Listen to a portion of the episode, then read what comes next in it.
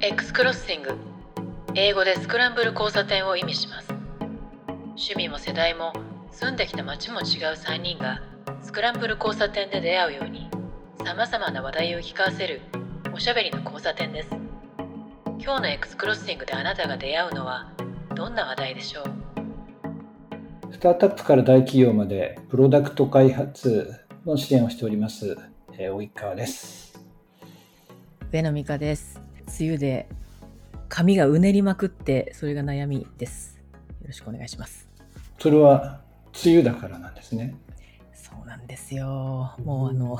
髪ああの髪って人それぞれ特徴あると思うんですけど私水すごい吸いやすいらしいんですよね。えー。美容師さんによく言われるんですけどこうシュッシュとかするとすごいスーってよく入るんで。で湿度が70%を超えてくるともううねーとかとかしてうねっちゃってもうあとボリュームもすごいわーってふあの水分含んだ分だけこうかさ上げされるみたいな感じでそれが年々ひどくなっていく感じですね。そうか結構やっぱりあれですよね気候って体に影響を与えるっていうのはあってなんかうん低気圧だとっていうのは僕も感じることなんですけど梅雨でその湿気が多くてっていうのは男だからかあんまり感じたことはないですね。あ本当ですか？いや羨ましい。で我々こうやって話してるけれどもう一人いないぞっていうのはちょっと言っといた方がいいですね。そうそうですね、いないぞというね、今日あの、ね関さん、もう一人いる関さんが、ちょっと急遽、都合が悪くなってですね、今、二人でやってみようという感じですね。一番最初のあの、何回か前にもこれ話しましたけど、エクスクロー戦が始まる前に、のここのポッドキャストをやろうっていうのは最初、保川さん、あの私がポッドキャストやったらゲスト出てくれますくらいから確か始まって、そういう感じに今初めてなってるっていう感じですね。確かに。いやでもうん緊張しますね。ねえ、なんで、なんで、緊張します。一体差しだと？一人いないと。まあでもあれじゃないですか。やっぱりポッドキャストってその、まあ、編集してどうにでもなるわけだけれども、うん。空白って怖いわけですね。会白会話においてうん。長い間の空白が生じてしまうことっていうのが、うん。3人だとうん。まあ誰かが埋めるだろう的なものがありまあ、むしろなんだろう。その自分の話す機会の奪い合いみたいになる奪い合いってことはないけれどもタイミングを見計らうみたいなことがあるぐらいなんですよね。うんうんうんでも2人だとなんか相手の会話のところで間が空いた時にあ自分しか埋める人がいないんだえこれに対して何とコメントしようとか質問を問いかけようとかっていうなんか会話力がめちゃくちゃ問われていてそれをなんか公開してるようなもんじゃないですか。うん。まあ確かに。そうか、大川さんはそういう感じなんですね。お私そんなにあの、差しは結構好きなタイプなんで、大人数になればなるほど、やっぱりそう、さっき言った、あの、時間の奪い合いというか、例えば3分あったら、1人1分、3人だったら1分ごとってこう、パッと考えるじゃないですか。あ、そのぐらいか、とかって思う、思うんですけど、2人やったら2人で時間が増えるぞっていうぐらいの感じそうかな。ねでも、及川さんのそう、対談もあれば、パネルディスカッション、定談以上のものもあるだろうし、あと、お一人で喋ることも多いと思うんですけど、こう、一人の場合とっていうのはまた違うもんですか？うん、対談とかパネルディスカッションとか結構その会話をリードする側の仕事を任されることが多いんですよね。ほうほう、走パネルデりィスカッションだとモデレーター、ファシリテーターみたいなやつで。でそういう時も自分でも結構話しますよっていうので、まあ、結構話すっていうか単にその進行だけじゃなくてある程度意見も言いますという感じでモデレーターとか引き受けるんですけれど。でちょっとだけ自慢が入るとあのうまいって言ってもらえること多いんですよ。うん、モデレーションとか。うん、あと対談とかでも質問の切り口がいいですねとかっていうふうに言っていただくことが多いですね。うん。であの当たり前ですけどこれめちゃくちゃ努力をしているわけですよ。ほう。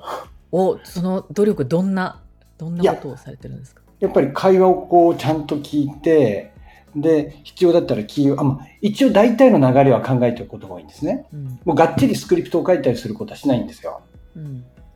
大体の流れは考えておいたりこういったトピックは取り上げたいというふうに思っていてでその会話の流れで何かその後でもう一回ここに戻りたいなと思ったりする可能性があるキーワードをちゃんとこう書き留めておいたりするんですよね。で話の流れでそういえば冒頭にお話しいただいてたところと今の話つながると思うんですけどとかってこうやったりだとかってするんですけど結構自分で話しながらその進行とかこの後どういう転換しようとかって考えてやってるわけなんですよ。うん、だからやり終わった後めちゃくちゃ疲れるんですね。ああいろいろじゃあこうきき気分もちゃんとそこに集中してるいらっしゃるんでしょうね。そう使うだろうし。そうなんですよ。でまあまあこれも多少自慢話っぽくなるっていうか、まあ、自慢話をするわけですがそういうのすごい自然でしたとかっていうふうに言って褒めていただいてるんですけれどいやあの池とか湖の上に浮いている白鳥ガチョウ？アヒル？わかんないけど優雅に浮いてるように見えて水面下で足をバタバタさせてんですよって話があるじゃないですか例え話で。うんうん、そんな感じなわけなんですよね。うん。まあ、モデレーターとかね。及川さんどっちもできますからね。あの一人で単独で講演してこう講演しますとかのプレゼンテーションしますっていうのもあるし1対1もあるだろうしそうモデレーションいろんな人たちがいてそれを回すっていうのもできるし。でモデレーターとかうまいですねって言われるとやっぱり気分良くなるんでああよかったと思う一方、うん、今言ったみたいに結構大変で疲れるんで、うん、あんまりこう気安く引き受けたくはないなって思うことも多いんですね。そうですか。めめちゃくちゃ頻繁にやってる印象あるんですけど。うん、まあそれはお仕事なことが多くて、うん、なんでなんかそのやっぱり支援してる会社のプロモーションになったりするようなところは受けるようにしていたりするんですよね。うんでなんて疲れるから基本あんまり引き受けたくないなと思って誰か他にモデレーターがいるといいなと思ったり、まあ、単にパネルパネルパネルディスカッションもその登壇者として話すだけだったらいいですよみたいな感じのことも多いんですけれど、うん、そういうふうに自分で希望しておきながらそのモデレーションとか人に任せてると気に食わないことが多いんですよ。なんでこんな着手定規に、俺まだ話したいんだけど、その空気感読めないのかなとかって思って、途中から奪い取っちゃうことがあったりとか、次回から、まあなんかそういう流れになりそうだったら、ちょっとこれ、モデレーターいらないです、僕がやりますとかっていうふうにやっちゃうことがあって、うんうん、で、また疲れるっていう悪循環を繰り返してるんですよね。あなんか得意な分野とか自分が成長してる分野ってなった時はやっぱり話したいとかねこういうふうにも持ってきたい引き出したいっていうのはあるだろうから自分が話してな時にそのあこういう方向じゃないみたいに思うとストレス溜まるのはあるかもしれないですね。特に岡さんめちゃくちゃこうあの話も上手だからいっぱい出てくることがあるんじゃないですか？いやでもたまにね失敗するんですよね。タイムマネジメントは結構自然に流れてうまく一個あこの間一個失敗したのが、うん、なんか時間を勘違いしていて、うん、で、まあ、事前にその運営スタッフの方から教えてもらってたのがちょっと忘れたけど、まあ、40分だと思ってたのが実は30分だったみたいなことがあってちょっと事前に短いんだ。そうな短くなっちゃったんですよ。でそれが、えっと、途中からあのタイムマネジメントでこう紙出されたりしてあと何分ですってこう出されるじゃないですか、うん、あれ見た瞬間にえ？全然違うってこと気づいて、やべえと思ったんですけど、まあそこからちょっと、その時はリカバーできなくて、結構最後の方足りなくなっちゃったって失態を演じたことがあったんですけどね。まあ、時間短いのは結構辛いですね。伸ばす方がまだ いいですよ、ね。伸ばすのはしかも10分も。そうだね、えー、あれは失敗しましたね。そうなんだ。美香さんもでも対談とかってやること多いんじゃないですか、うんうんと、まあ、ここ数年はちょっと仕事、職種が変わったので、うん、あんまりないですけどい、いくつかモデレーターはやったことはああって、まあ私はあの嫌いな方じゃなくて結構好きなんですけど、ここ数年だと XR のカンファレンスで、えー、やったのが一番直近ですかね。あの国交省の方が出て、えっ、ー、と、位置情報、都市の位置情報をオープンデータ化するのでそれを使っていろんなアプリとあのサービスを作ってくださいっていう取り組みをされててそれ中心にアクセンチャーの方と博報堂の方とっていうあのビジネスプランナーと、まあ、仕掛け人の方が話をするんでそれのモデレーションをっていうようなものをやってみたりしました。でもそれそれもすごい面白かったしあとちょっと前は東京ワークデザインウィークっていう働き方の祭典みたいなのがあってあそこでやることは結構多かったんですね一番最初は自分のあの働き方っていう話をしたんですけどあのまあ、大川さんご存知かもですけど、あの、私職種バラバラなんで今まで本当に。一番最初は、あの、エンジニアから、エンジニアしちゃいけないんだな、あの、システムエンジニアから入って、で、それでカタカタコードを書いていて、で、その後いろいろ転職もなんだ重ねて、IR やって、えっ、ー、と、ベンチャー投資して、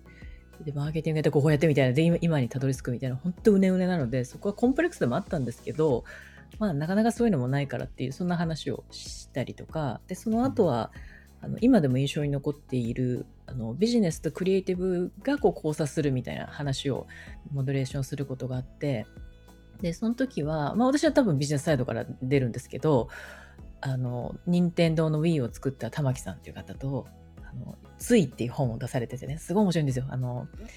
スーパーマリオがどうして説明書もなくついついやってしまうようにできてるのかってその設計の解説をしてる本なんですけど本当面白くてその玉木さんって方と今独立されてて。で、もう一人は、無限プチプチっていうゲームがね、一回すごい流行ったんですけど、ああいうのを企画されてた、あの、おもちゃクリエイターの方、高橋さんとお話をしたりしたんですけど、で、その時にも、あの、おやってみて終わっては面白いんです。すごく面白かったし、自分にも得るものたくさんあったし、で自分が話せることもあってて、発見はたくさんあったんですけど、もうやる前はめちゃくちゃ緊張してて、いや、これ私でいいのかと。あの適任者はもっといるんじゃないかって思うんですよね、やっぱり。全然エリアが違うし、やってることもって。で自分にクリエイティブっていうところの、あの、負い目はすごくあるんで、絵描けるわけでもなく、音楽作れるわけでもなくと思うんですけど、でもそういう方たちの対談を通して、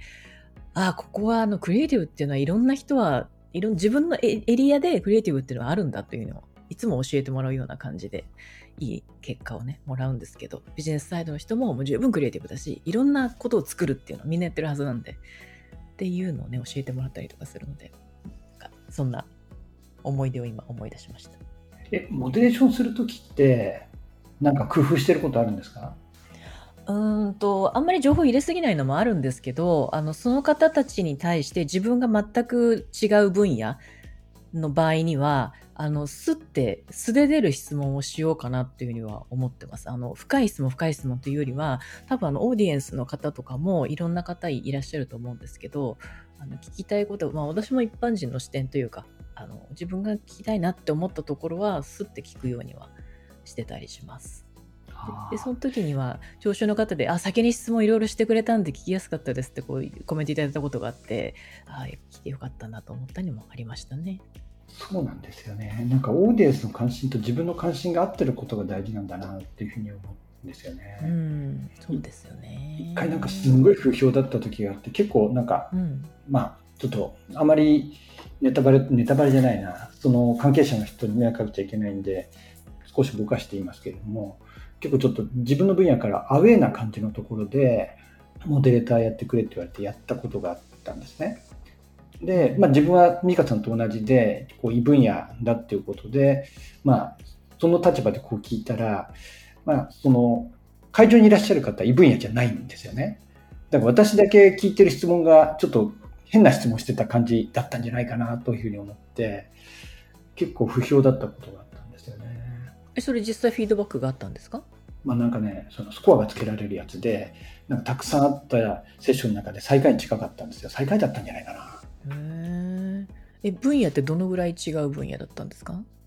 あんまり言うとバレちゃうんだけど、まあ経営 経営の方の話です。へえ、そうなのか。経営者から見た時の組織設計みたいな話だったり、組織運営みたいな話だったんですね。うんそこそこそういうのがずれずれちゃう時もあるのか。そうですね。ねうん、まあやっぱりあとは会話がちょっと登壇者の人と、まあ、基本的にはやっぱうまくいったパネルディスカッションとかっていうのは登壇者自身が楽しんでることが多いと思うんですよね。うんうんうんうん、それはやっぱりなんかその登壇者とかモデレーターとやっぱ価値観が完全に一致する必要はないんだけれどもなんかでも共通の関心があったりとかいうのがあるはずなんですけどそこら辺つかみきれなかったりする時っていうのはなかなか苦労しますね。うんなるほどね。経営とかなんかすごいハイレベル。私一回あのモデレーションもそうなんですけどその苦手な分野っていうのでセッションを作っちゃったことことはあってそれはそれで面白かったんですけど、うん、さっき言った自分のがビジネスサイドでクリエイティブな人たちにちょっとこうあのクリエイティブに対して負い目があるみたいなことを話したんですけどあのその時それがすごいこう悩みであのでもクリエイティブな人たちに対してはすごいリスペクトもあるんですよね。あのすごいことやってるなと思うし。で自分は自分でできることがあるからそれがこう組み合わさるといいビジネスとして回るっていうのはあるんですけどあのそそういう話をして、いや、クリエイティブのこと話をしたりとかね、みんなで、あのこうビジネスじゃない時に雑談とかしてる時ってものすごい話面白い話いっぱい出てくるじゃないですか。で、ああいう話をいっぱいこう引き出して聞きたいっていうのがあったんですけど、いや、でも自分だとなと思ってて、そんなこと話してたら、いや、それセッションにしちゃえばいいじゃんみたいな話になって、あ、やってみようかと。思った時にその思いっきりクリエイティブな人たちと映像制作とかプロダクトデザイナーとかああいう人たちと話をしてじゃあ私はビジネスだけどどういうクリエイティブの話ってできるっていうようなのをこう3人で作ってたことがあってそれも東京学デザインウィークだったんですけど今でも記事残ってるかもしれない。で、その時に、うん、いや、クリエイティブって、そんなね、あの、みんなでクリエイティブ戦法書って言うんだよ、そういうのは、みたいなことを 映像制作の方とか面白おかしく話してくれて、うん、みんなそれぞれできることあるよっていうようなものに結構最後、最終的にはなったので、なんか自分でこう苦手なこととかね、こう分野があったら作っちゃうっていうのもあるかもしれないなというのはありました。うん、確かにそうなんですよね。まあ、その通りなんですよね。まあ苦手とか、あともう一つ興味ないっていうのはなかなかその対談だとか、パネルディスカッションとか難しいし、まあ、そもそもそういうのは依頼も来ないし、自分で企画しないっていうのはあるとは思うんですけれど、一方で、なんか興味ないっていうのは本当あんまりないんですよね。で言い方良くないけれども、まあ、世の中の大抵のことっていうのは面白いんですよね。うんうん、だからなんかそういった強制的な機会を与えられることによって、自分の知らなかったそういった未知の新たなところを知ることができる機会であるっていうのも考えられるとは思いますよね。そうですね。最近なんかこれ知ってちょっとこう知ってみて、ああ、面白いみたいなことってあります？気になったこ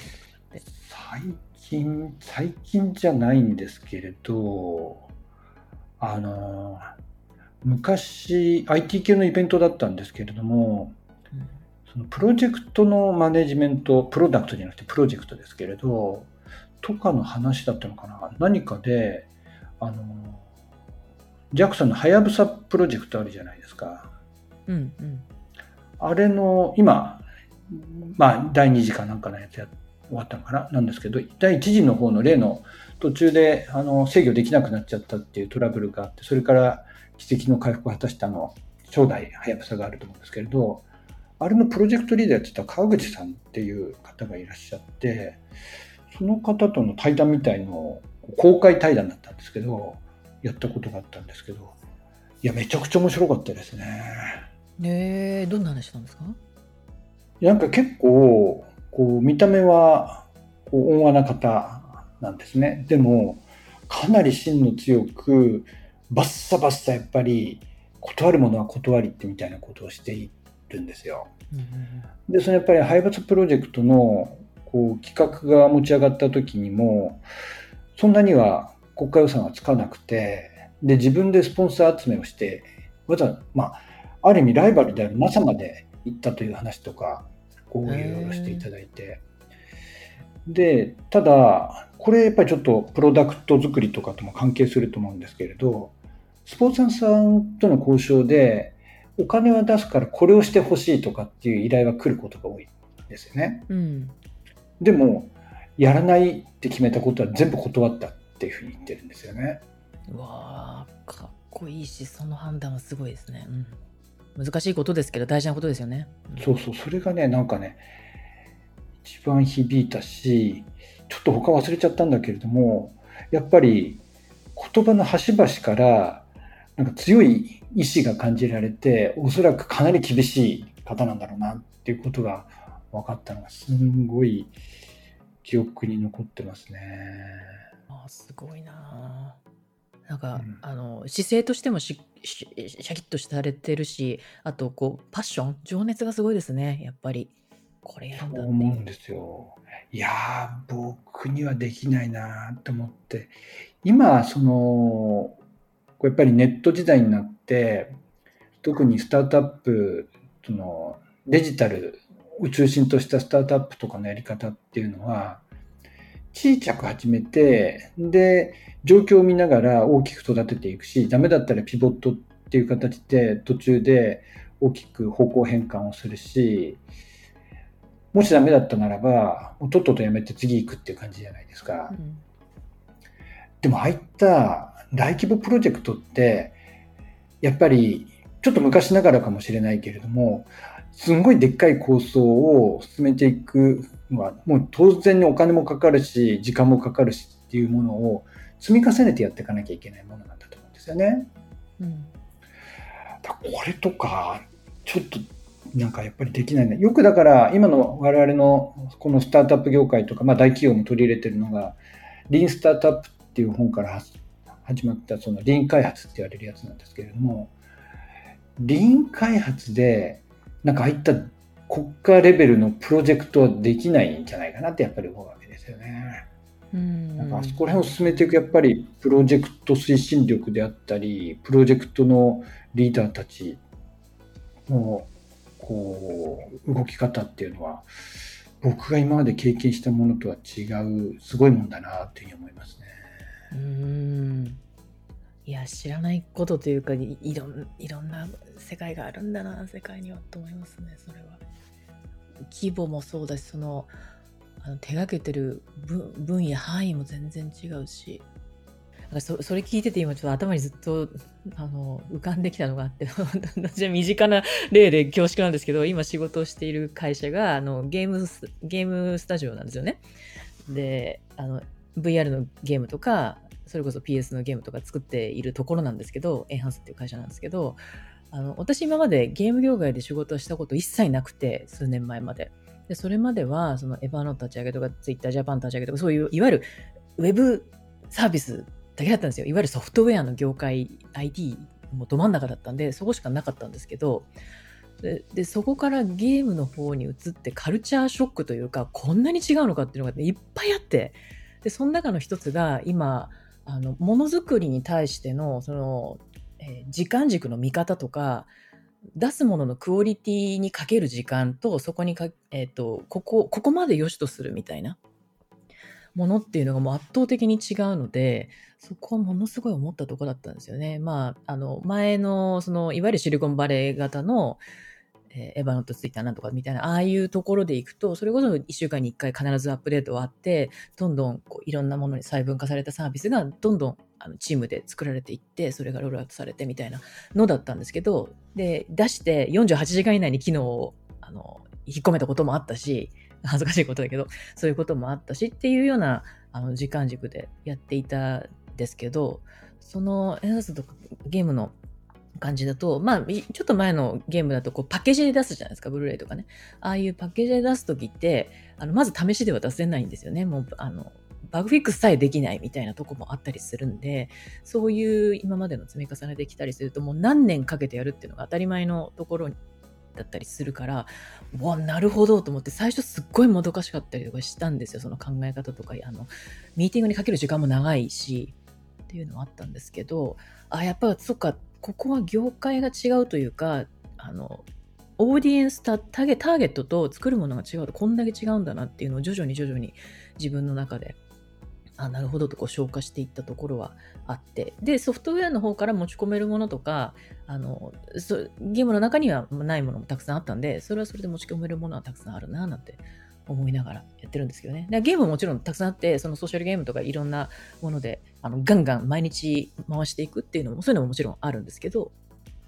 そうじゃない時間かけてやるっていうのもあるし、ここまでのクオリティで出す。ででそれ、えー、それがあのあまたあるゲームの中で時間を使ってみんなが買うのを決めるわけじゃないですか。でその一番最初のこのワオっていう体験とかこれいいってあの、まあ、英語で言うとオーサムみたいなオーサム体験が最初にないとそこですっとなくなっちゃっていなくなっちゃうんですよね。でああいうのとかを見てるとなるほどなって思う時がありました。ちょっとそんなことを思い出したりしました。まあでも昔のゲームパッケージみたいなのと同じものっていうのは僕がマイクロソフトにいた、まあ最初の2000年より前の時代が特にそうですけれども、やっぱりまあ昔はフロッピーディスクでその後 CD ロムでっていう形だったものっていうのは全く同じで、もう一回出したら修正できないんですよね。うん、だから一番やっちゃいけないのは、そのリコールでその店頭から商品回収するっていうのはやっちゃいけないことなんですけど、うん、まあ何回かたまに、ね、ソフトウェアでもそういうのって起きちゃってたマイクロソフトもそういうようなことが起きたこともあるんですけど、それは絶対避けなきゃいけないんで、やっぱりこれは、なんか、いわゆるものづくり的な、その、ハードウェアと似たような形で、プロジェクトを緻密にこう進めていき、しっかりと品質管理を行ってっていうのをやるような感じですよね。そうですね。同じですね。うん、あの、分野が違う、いろんな知らないことは世界にたくさんあるみたいな話で、今、おっと思い出したのがあって、前、及川さんと一緒に行ったあの、DNA コンピューティングのやつ、はいはい、あれも、うん、あの、と思い出して、自分が今まで触れてこなかったあの、バイオの研究者の方たちとちょっと交流することがあって、その方とか話してた時に、コンピューティングの話を私がしていった時にあのその方の先生が DNA のその人間の仕組み生物の仕組みを使ってコンピューティングをするみたいな研究をされてるっていうのを聞いた時になんだそれはと思って勉強会をしてもらった時があって私も完全にはまだ理解できてないですけどでそういう時になんかいろんな方と聞いたら面白いだろうなみたいなあってそんな勉強会をねやったことありましたよね。そうですね面白かったですね。すごい最近その生成 AI とか、あと大規模言語モデルだとかっていうのを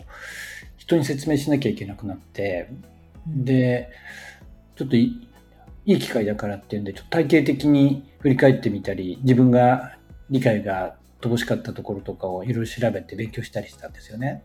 うん、例えばニューラルネットワークってこう人間の脳の神経解剖、細胞みたいなところの動きとかから発想を得て考えられてるんですけれど、で、なんかその複数のこの、えっと、ん？ニューロンがシナプスでこうつながっていくみたいなところで、それをこう、1層、2層、3層みたいなものがあって、それがニューラルネットワークであり、それがもう大量に、まあ、1000以上とかもっとそれ以上っていう風な層を入れるのがディープラーニング、深層学習だって言われているわけですけれど、で最近の大規模言語学習、言語モデルとかって、なんかそういうのとは別に、なんか、その、一個一個の単語だとか、あとは画像とか、まあこれは言語モデルじゃないですけれども、画像系の生成 AI とかの場合、そういった情報を、えっと、数値化して、で、その多次元の1000次元ぐらいとかのベクトル空間上に配置して、で、それぞれ配置された、その断片的になっている単語だったり、まあ、画像の何かだったりっていうところを、ある文脈においてはどれが大事かっていうアテンションとかをもとに、それでこう推測したり再構築したりするっていうようなものになってるんですよね。で、これちょっと本当に脳科学との関係っていうのはわからないんで、今想像で言いますけれど、もしかしたら人間っていうのも、バーッと見て文字情報があったり、食感だとかで感じるものがあったり、言語で聴覚から入ってくるものがあったりっていうのを、それを文字通りでは取ってはいるけれども、全部をなんかわかんない形で頭の中に配置して、それで何かの感覚を得たりだとか理解をしているっていうようなことも起きてるんじゃないかなって想像すると、うん、なんかそういったまあ DNA コンピューティングじゃないけれども、実際の人間の脳の動きと、もしかしたらそれが一部解明されたやつをコンピューター上に再現することでコンピューターの方の動きも進化するものがあり、コンピューターの動きがこんなこともできるようになったって考えてるやつを人間の脳の中でも本当にそう動いてんじゃないかなっていうふうに仮説として検証していくことで解明されてなかった人間の動きっていうのも解明されたりするっていうのことが起きてるのかなとか今全然根拠がないこと言いましたけれど、なんかそんなことを思わせるような、まあ今、だって、やっぱり生成 AI とかっていうのはオープン AI の人間でさえ、研究者でさえ、どうしてこういう動きをするかっていうのは完全には説明しきれないことっていうのが起きてるわけですよね。わからないっていうね。だからそれとかやっぱり人間の脳の動きを調べるところにも通じてくるのかなというふうには思ったりはしましたね。うーん。わかんないっていうところが生まれてるのがなんかすごい近未来な感じだな。やっぱなんかあのコンピューティングとかこういうエリアの話になるといいですねこう滑らかに乗ってくる感じがする。いや、それをね、避けるためにクロスチングしなきゃいけないんだけど、いやいいんですよいいんですよ全然。僕ね、多分ね、うん。興味関心が偏ってんですよね。あ、広いんだけれども、うん。ある時にあるものに対して興味をぼっと持つと、それだけに没頭する傾向があるんですよね。うんうんうん。えででもそうんそういうもんじゃないですか？うん。最近はもうなんかあれですよ、山の歩き方みたいな本とか、この夏どこ 登ろうとか、そんなのばっか調べまくってる。だから僕うんうんうんのあれですよ。なこういうと、こういう偏った、興味関心が偏るときに分かりやすいのは、いろんなものの履歴を見るといいんですよ。何の履歴？例えば僕今の Kindle の履歴を見ると、まあ Amazon、Kindle サービスがいろいろお勧めしてくるじゃないですか。もう僕、登山の本ばっかですよ。ブワーッと。登山のレ本と、コメントがわかりやすい。登山の本と、あとはなんか投資の勉強してるんで、まあこれはずっとなんですけど、投資の本ばっかりなんですよね。あと YouTube の履歴とかも分かりやすいんですよ。あーわかりやすいですね。完全に、まあ、汚染って言いますけれど、最近の自分の、あの、興味関心に汚染されまくるんですよ。だから、人前で YouTube とか開いちゃ大変なことになることが多いわけですよね。ホームにね、表示されるやつがわかりやすくなりますよね。そうなんですよ。ありますね。履歴は確かにね。レコそれに基づいてレコメンドされると、これ好きなんでしょみたいなのが、ちょっとこう、あの、最適化されすぎるっていうか、偏りすぎるじゃないですか。あの、レコメンドシステムもどうなんだと思うんだけど、あの、そればっかりになるっていう、ありますね。ニュースキュレーションアプリとか、まさにそうですよね。そうなんですよね。僕前だから、もうだいぶ前だ、10年以上前かもしれないんだけど、ブログに書いたことがあって、10年以上もっと前だな。まあ要は、そのレコメンテーションだとか、あとは検索だとかっていうのは、ちょっと狂ってる方がいいんですよ。うん。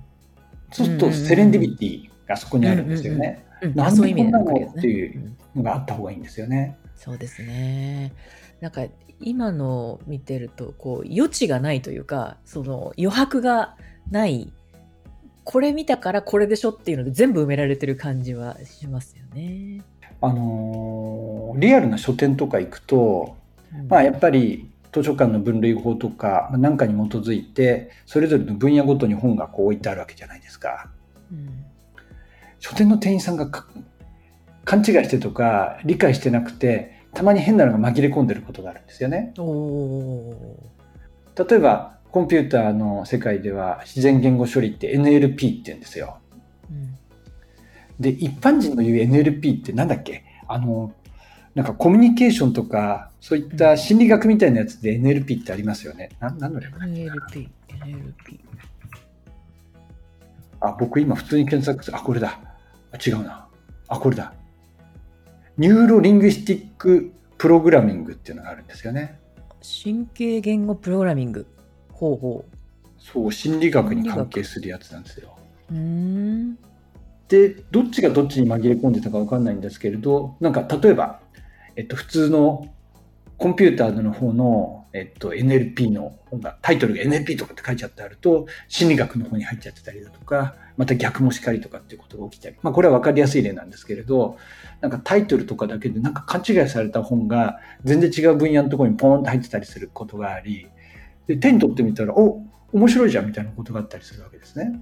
えだからちょっとぐらいね、そういうことをやった方が面白いかなと思いますね。ーそうですね、まあ、スマホとかネットとかで情報が簡単に手に入ってで自分の好きなものに偏ることができるっていうのは便利だし、まあ、いわゆる 今言うタイムパフォーマンスからすると一番効率もいいんでしょうけど他のものを知るっていう点でいくとものすごいその余地はそがそがれてるなっていうのはちょっと感じる時はありますね好きなもの好きなものじゃなくてそれに付随して関連してるものとか、あ、なんかこっちの方も自分興味あるかもみたいな、ちょっとセレンディピティで知る時ってあるじゃないですか。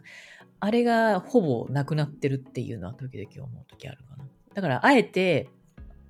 あの、検索とか、例えばインスタグラムとかでも、検索とかになった時に、あの、自分の好きなものばっかり並んでるわけですよね、こう。でそれをあえて別のものを、こう、キーワードを入れて、ちょっと、あのかき混ぜてみるとか、全然違うものを見てみるとかっていう、そういうのはした方がいいんだろうな。街歩いてる時と同じ感じですよね。自分の、あの、意図するのに、関係なく飛び込んでくる情報とか目にする建物とかあったりするじゃないですか。ああいうものはなんか意図的に作っていかないとっていう感じですね。そうなんですよね。あと、サブスクが、まあ先ほどの、まあサブスクだけじゃない話だったけど、レコメンデーションの話を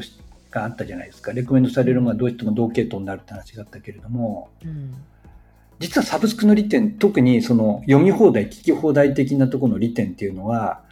ただだから、自分が普段関係ない、興味がないやつも手に取ってみるんですよ。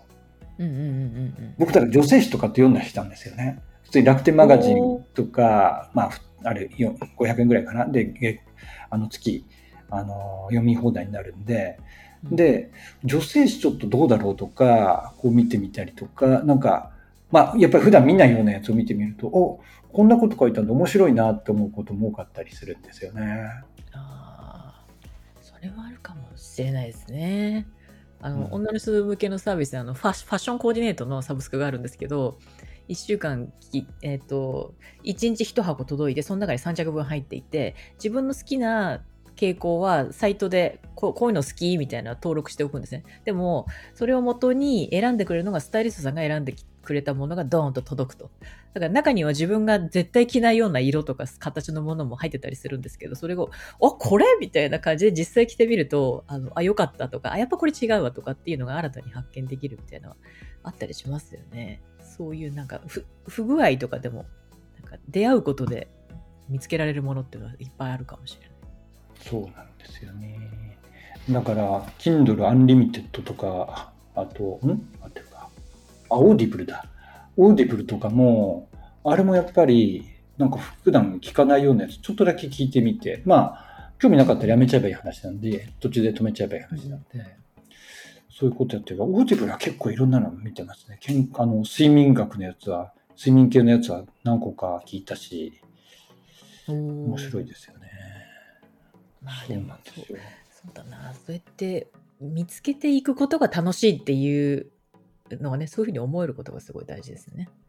まあ、大体年取ると頑固になって、自分はこれが好きだ嫌いだとかっていうふうに思いがちだけれども、そんなことないんですよね。前話したかもしれないですけど、まあ、あの、ペアリングあるじゃないですか。料理とお酒合わせてくれる。うんうん、で、昔、その、日本酒ペアリングをやってくれる和食店に行ったことがあるんですね。で、和食が出てきて、で、その前に一応、好み聞かれたわけですよ。で、僕ちょっと甘いの苦手で、つったら分かりました、つってこう出てきて、で、料理として飲んでたら美味しいわけですよ。うんで、これど、いかがですか？とか聞けるから、いや、美味しいですって言ったら、それ甘口ですって言われて。あ、それはびっくり。へえ。え？と思って、いや、甘口苦手って言われる方多いんですけど、うん、日本酒って、まあ、甘口が多く、まあ、多い、美味しい甘口がたくさんあると。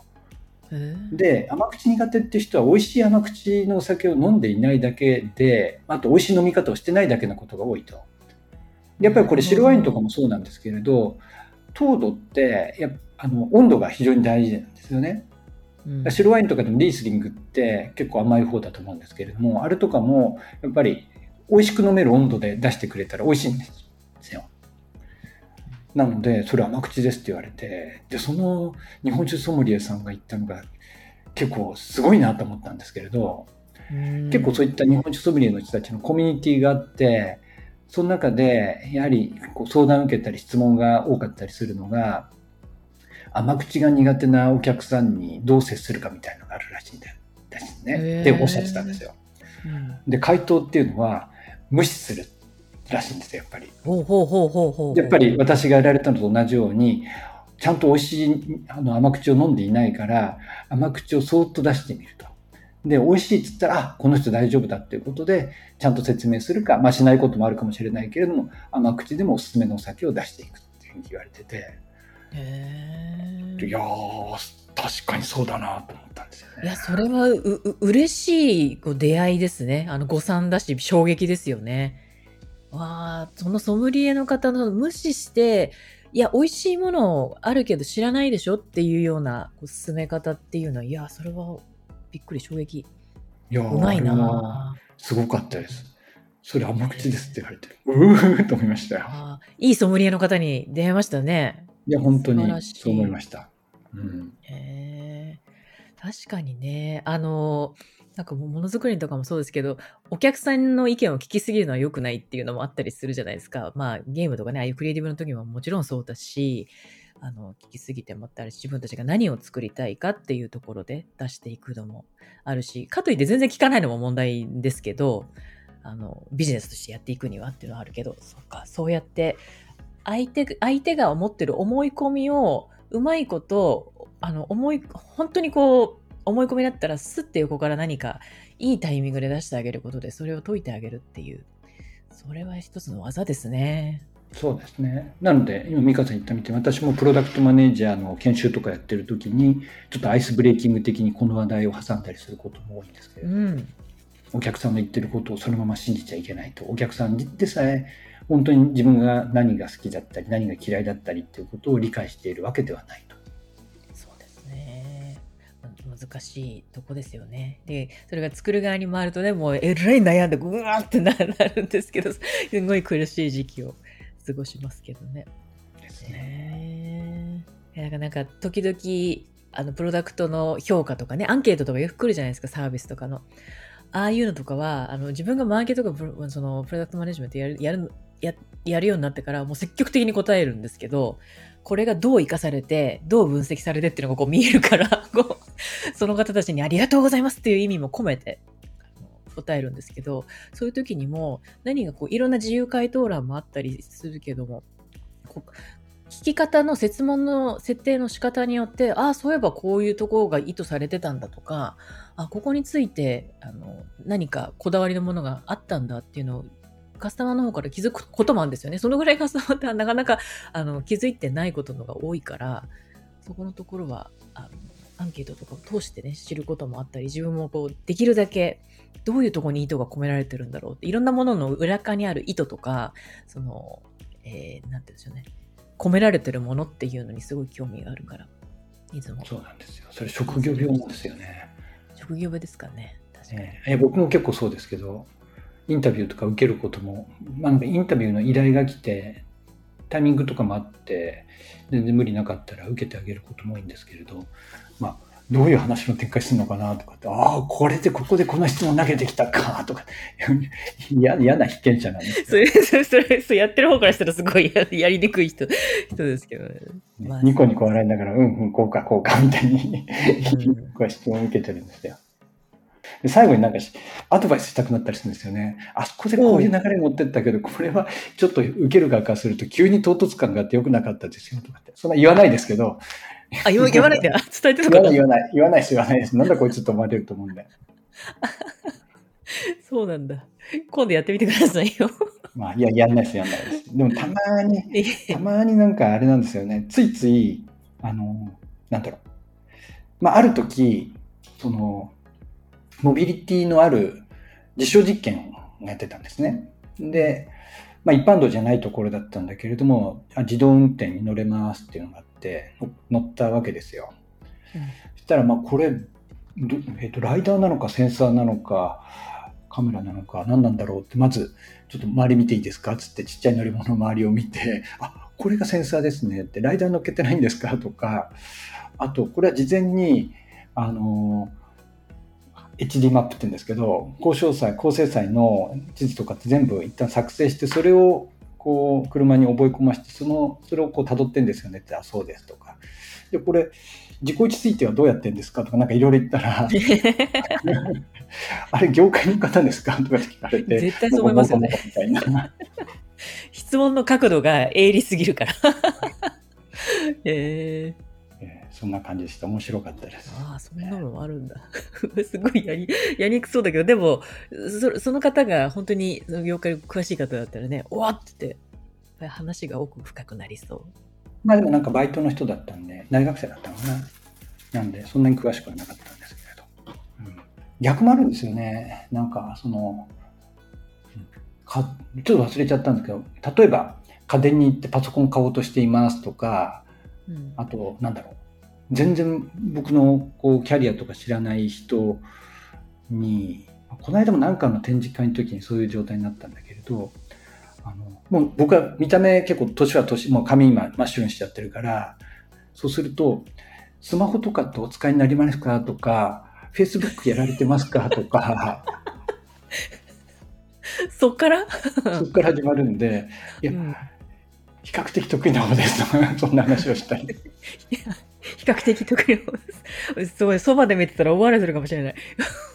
まあそうですね。まあ、あの、実際にはまだないんですけど、こう、イメージとしては、例えば家電量販店に行って、パソコン売り場行って、今、Chromebook も置いてあるじゃないですか。うん。で、Chromebook とか触ってたら店員が来て、え Chromebook というのは Windows とは違いで、えっと、いい点もある悪い点もあるんですとかってこう説明してくれる時とか、ないですよ。実際ないんだけど、過去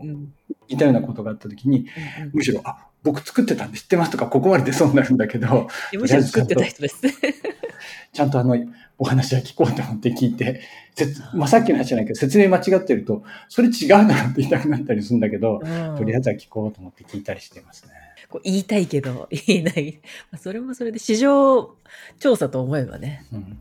まあでも、大体やっぱり僕ぐらいの年齢とかになると、あの、ステレオタイプな感じで見られていて、スマホはそろそろ、スマホは得意じゃない人たちなんじゃないかだとか、うん。なんか、そういう、なんか、IT にそんな得意じゃない、えっと、シニア層っていうふうに見られがちなのがうんあるわけですよね。まあ、こういうのって逆に、えっと、自分の接していない他の世代に対しても同じようなことをやっちゃってる可能性があるのかなとは思いますよね。ああ、でもそれはありますね。その、うんデータで見た属性とか、あと側、いわゆる見た目で、こうだろうなって思うステレオタイプにいなしちゃうっていうのは、うん思思わず思わず自分でやっちゃうこともありますもんね。だから僕とかだと逆に若い世代に対して、いや、この人たちはこれ知らないだろうとか、こういうのは好きじゃないだろうとかってなっちゃうけれど、まあそんなことは、全部が全員が全員そんなことは全然ないんですよね。そうですね。あの女性だからとかね、私もそうですけど、女性だからこうじゃないですかっていうのもよよくあるんですけど、うんあのまあ、合ってることもあるけど、いや、それより、女の子、女の子のものより、実は ガンプラが好きとか、そういうなんかそういうのはあったりするんで、やっぱり見た目とかね、そういう属性だけでは測っちゃいけないなと思いますね。そうですね。